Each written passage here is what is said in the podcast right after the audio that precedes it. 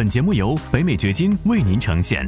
获得更多信息，查看过往节目，请前往 YouTube 频道“北美掘金”永明优。有一个好消息，有一个坏消息。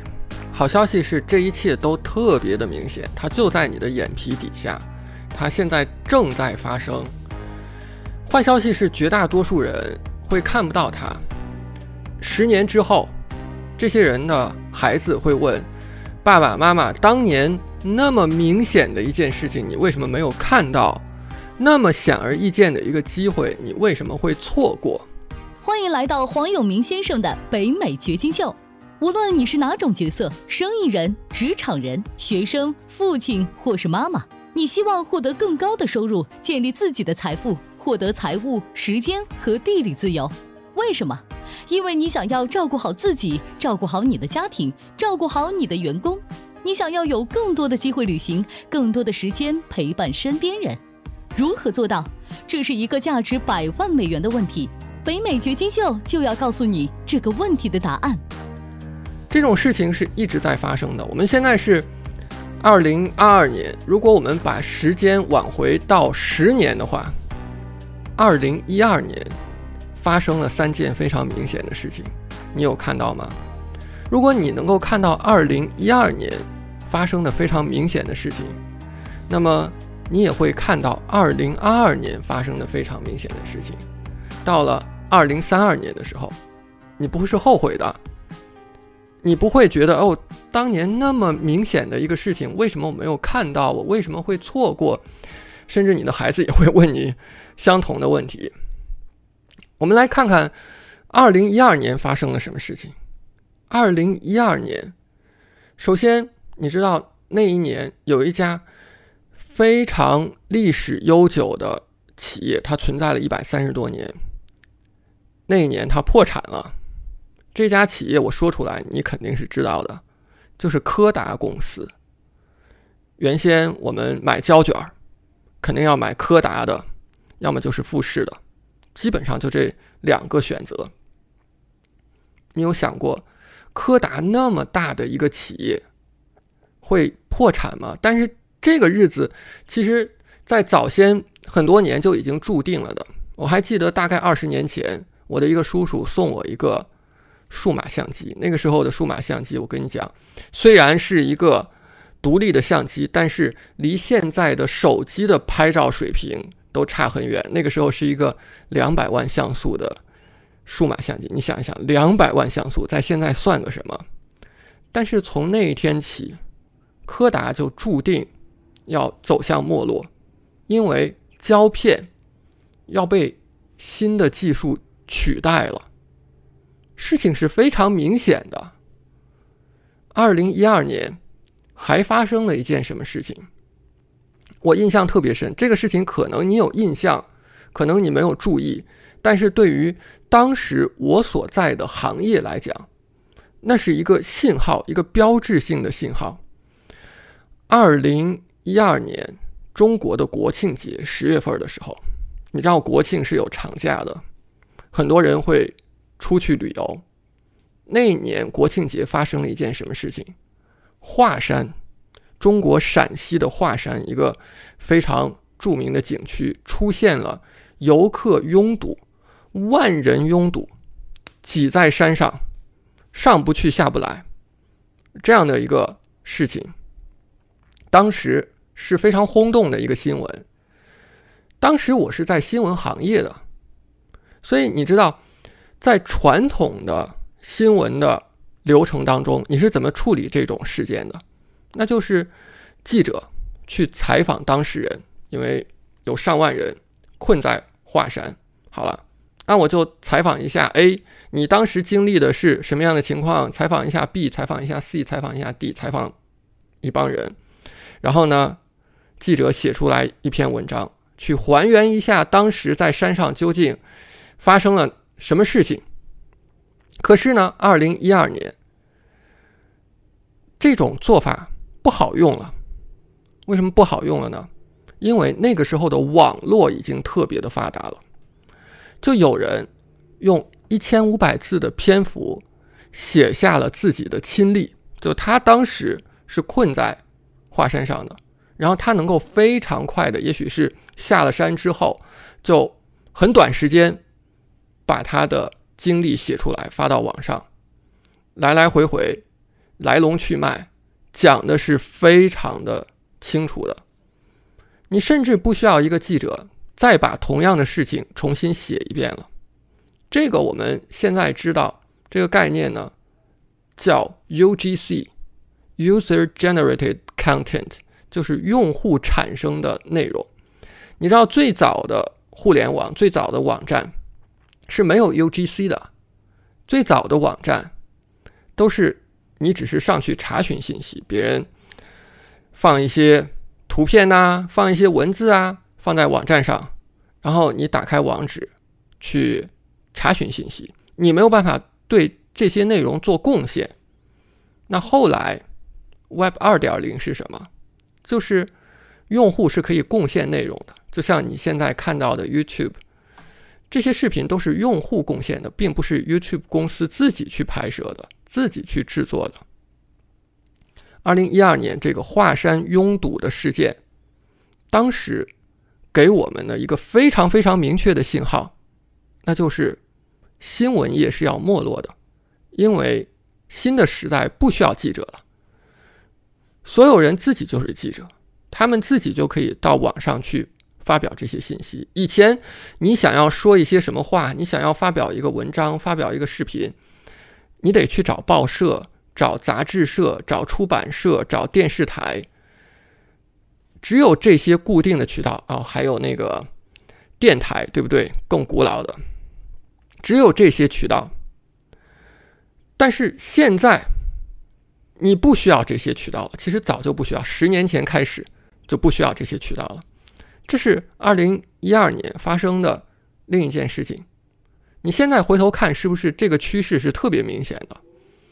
二零一二年发生的第三件很重要的事情是黑石公司收购了美国的一个投资独栋别墅的公司，叫 Invitation Homes。这个 Invitation Homes 后来。收购了八万套美国的独栋别墅，这个故事我之前讲过。在二零一零年之前，这些大的机构投资者、这些投资公司，他们基本上是不去碰独栋别墅的。为什么不去碰独栋别墅？就是那个时候，你从技术上做不到。独栋别墅是碎片化的。你想一想，虽然都在一个城市。甚至都在一条街上，一个房子和另外一个房子的屋况是不是会差别特别大？你怎么去批量的收购它们？这是难以想象的事情。这在二零一二年之前是难以想象的事情。二零一二年，黑石收购 Invitation Homes，后来随着大数据的突飞猛进，这种事情在现在已经成为常态了。你作为房地产的投资者，或者你不是投资者，你就是自住房的买家，你到市场上去买房，你知道那些竞价能够比你更有优势的，能够超过你，你的那些竞争对手当中，很可能就有这些机构投资者。现在很多美国的大的银行都在非常大的去投入在购买这些独栋别墅上。以前这不是他们的核心资产，以前他们的核心资产是 multi-family homes，就是像公寓楼这样的资产。为什么？我做一笔，我就一下能够收购几百套、上千套，我的效率是高的。独栋别墅我做不到，但是现在呢，大数据让这些机构投资者不但能够做到。而且比我们小的投资者甚至还更有优势，他在哪些方面是可以超越你的？他在资金上比你更有钱，他可以出 cash offer，他可以现金买下来，你需要去办贷款。他比你更有速度，因为现在那些怎么出 offer，怎么出价，他去分析，那不是人工分析，当然也有人工的介入，但是呢，技术上。算法上能够大大的提高它的效率，你自己还得吭哧吭哧一点去一点一点的去算，在管理上，它能够超过你，因为当它有了规模以后，它的成本能够控制，能够降下来。实际上，可能对于租客来讲，也有更好的居住的体验。这些事情非常非常的明显，在我们眼前发生。如果你回想一下十年前。那个时候，你去做出租房，是不是你从租客那里收租金，还经常是租客给你寄支票，甚至都不是十年前、五年前、六年前，很多人还是这么干的。支票寄过来，那这个效率是很低的。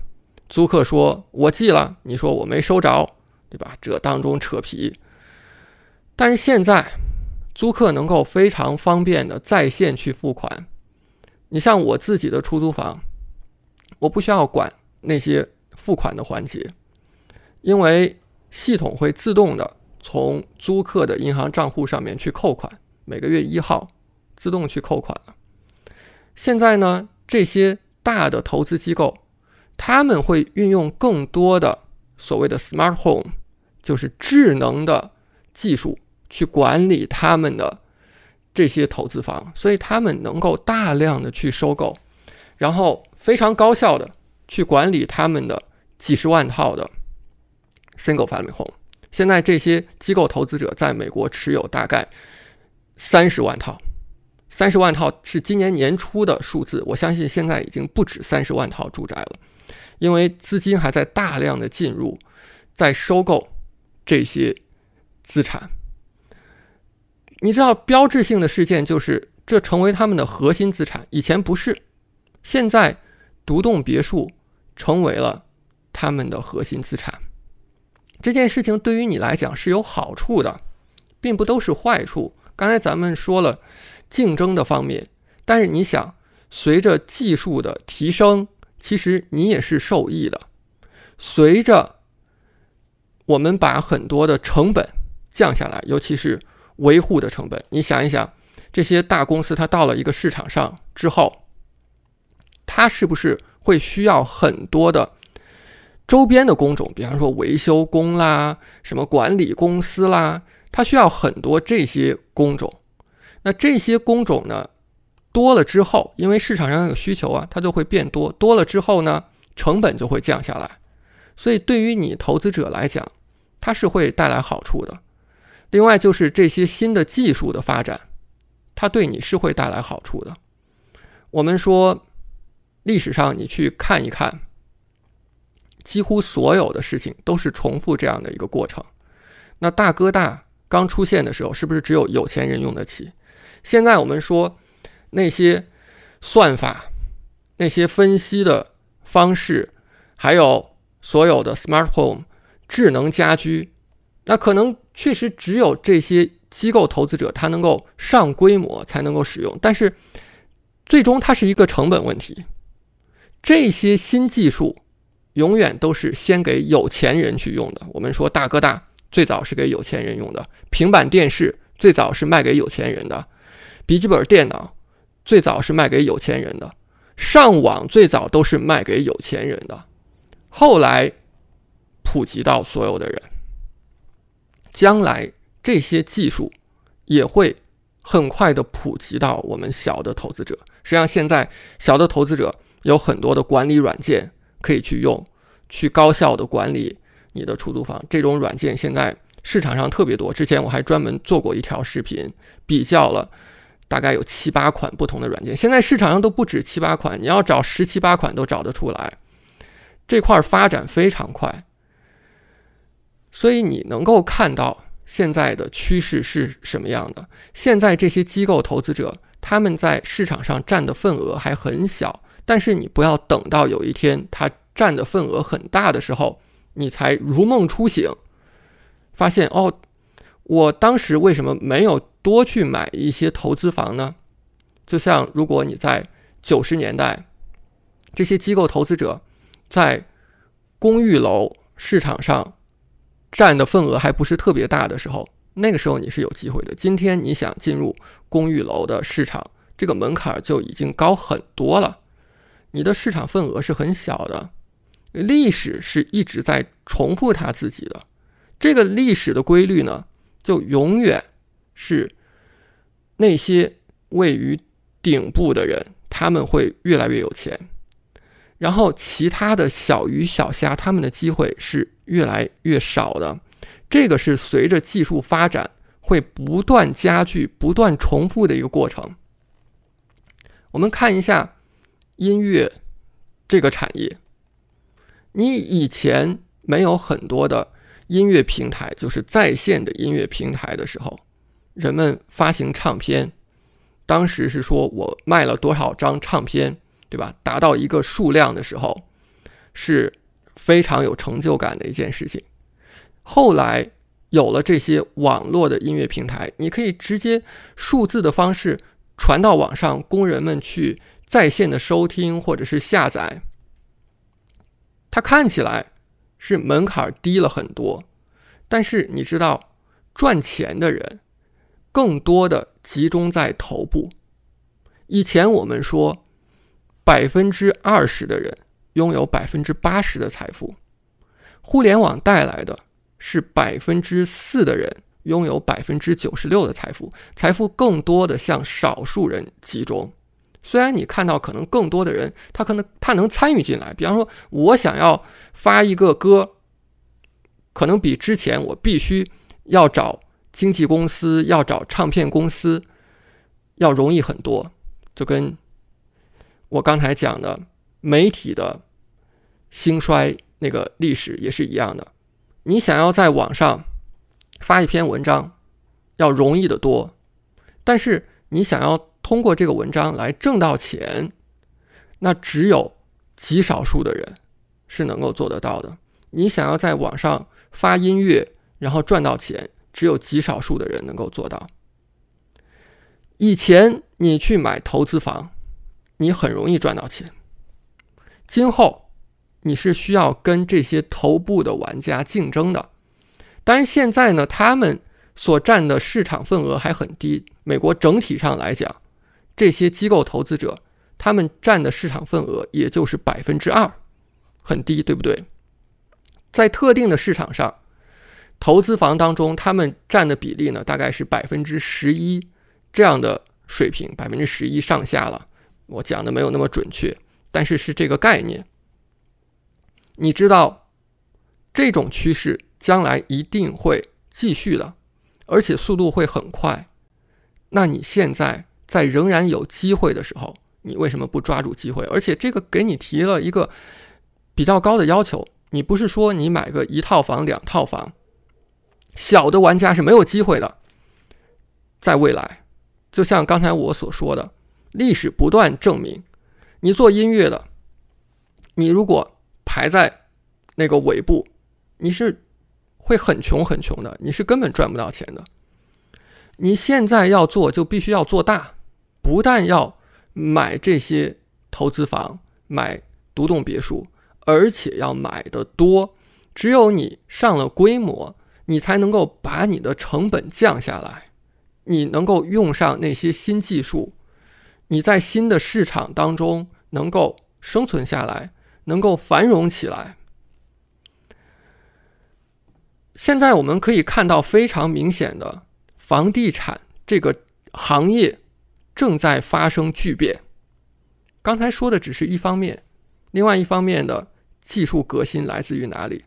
来自于区块链的技术。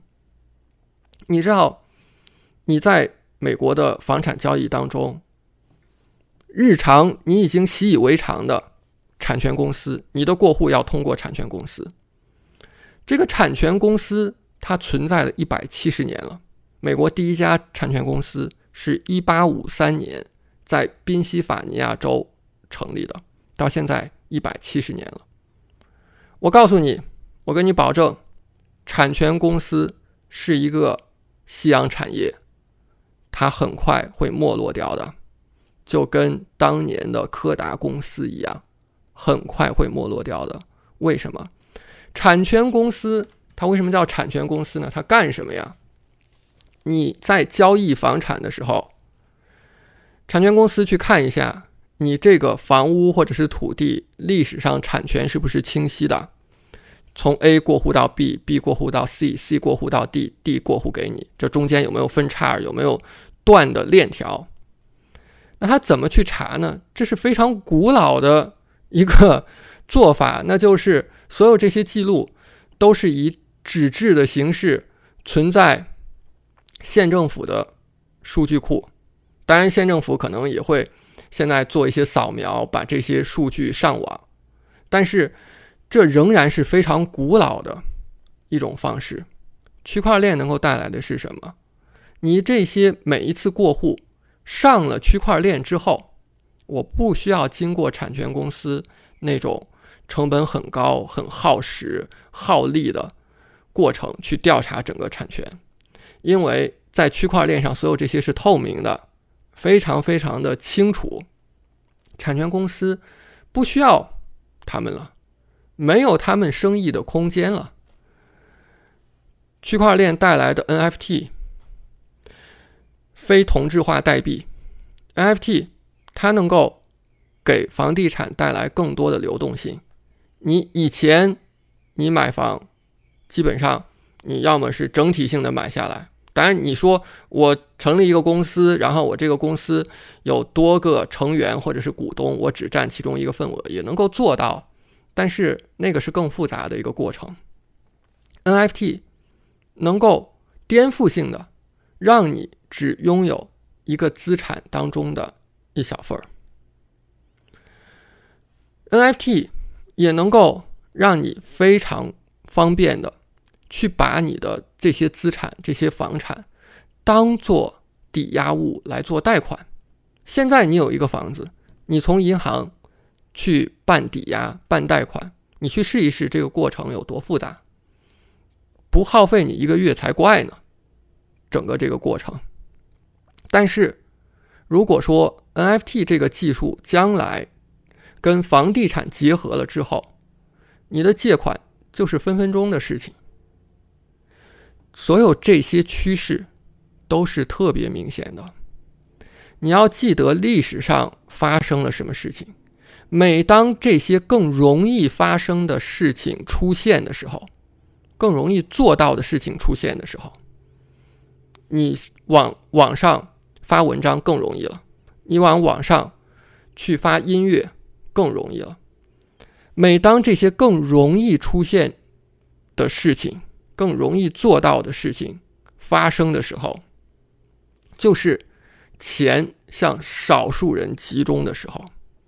大部分人会变得更穷，大部分人是赚不到钱的。不要等到那一天，你说没有机会呀。我去买独栋别墅，这些独栋别墅首先都被那些机构投资者买走了，怎么能够轮到我？我告诉你，十年以后、二十年以后，一定有人这么抱怨的。就像今天我们讲，你去投资一个什么什么方向、哪一种资产，就会有人说，我们小投资者哪有机会？都被机构投资者首先买掉了，我们怎么跟银行去竞争？对不对？我们很多人都会问这样的问题。今天我们去买独栋别墅，还基本上没有人问这样的问题。但是十年以后、二十年以后，一定人们会问这样的问题：我去买独栋别墅，我怎么跟机构投资者竞争？今天你还不需要跟他很激烈的竞争。所以这些发生在你眼皮底下的事情要看得到，一切都很明显。我们都能够看得到，抓住当前的机会。